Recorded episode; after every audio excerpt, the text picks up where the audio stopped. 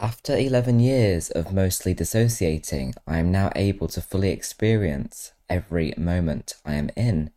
I was always hiding and trying to be somebody I wasn't. My true life was a secret, a life that was never connected to the present. It became tiring to pretend to be someone I wasn't.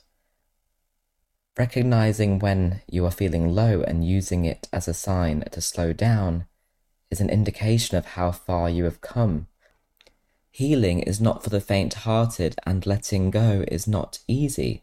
However, in the long run, it becomes worth it. After going through a turbulent period, I feel balanced once again. To ground myself, I've had to become more self-aware, respecting my boundaries, and not feeling guilty for cancelling plans has made a noticeable difference.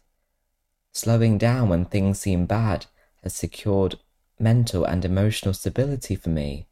Instead of being lost in my anxiety, I am aware of it and know how to not enter situations where I might be triggered. I am aware of my self-judgment. I now recognize that I'm being too hard on myself and give myself a break.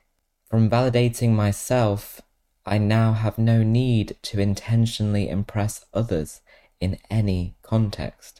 I can be true to myself and be unpretentious. I focus on where I'm heading instead of dwelling on the past. Treating others with kindness is so important. We are living in a time where the media spreads so much misinformation about the minorities that live in society. This produces so much unnecessary hate. Spread love and kindness. Thank you for listening. I'm Aaron Patel. This is The Tightrope of Acceptance.